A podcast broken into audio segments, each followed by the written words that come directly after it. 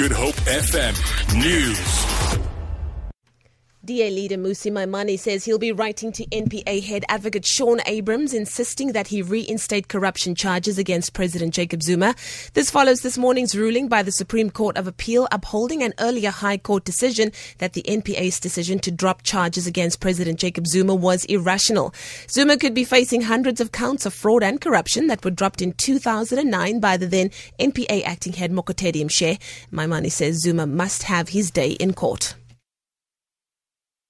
I'm asking Shaun that he must com- commit to reinstating all 783 charges and furnish the people of South Africa with a date within which the people of South Africa will see these charges proceed. Advocate Abraham must give a response to us within 10 days.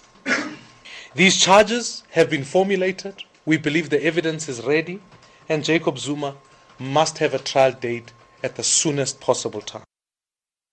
23 more former Life Esidimeni patients who were transferred to NGOs have died in the past eight months, bringing the total number of deaths to 141.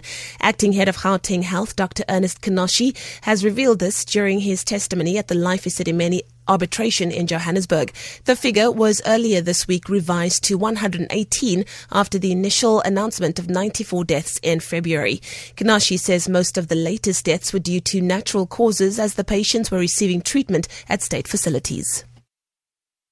If we add the number of 118 that had happened, let me say, by 1st of February, and the 23 that have happened in the eight months from the 1st of February till end of September, the number becomes one for one if we continue to check them My on. Yes. Most of them have had postmortems because it was uh, when we are aware of their illnesses, but we know that they varied from pneumonia to even pancreatic cancer in one case.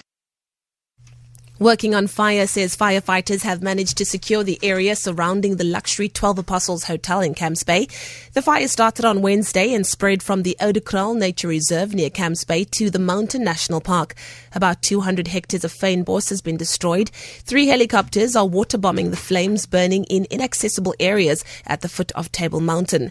Working on fire spokesperson Lauren Howard says an additional 160 firefighters have been called in to assist. Firefighters are now working on the left flank uh, to secure the areas burnt, so they're busy with mop up operations.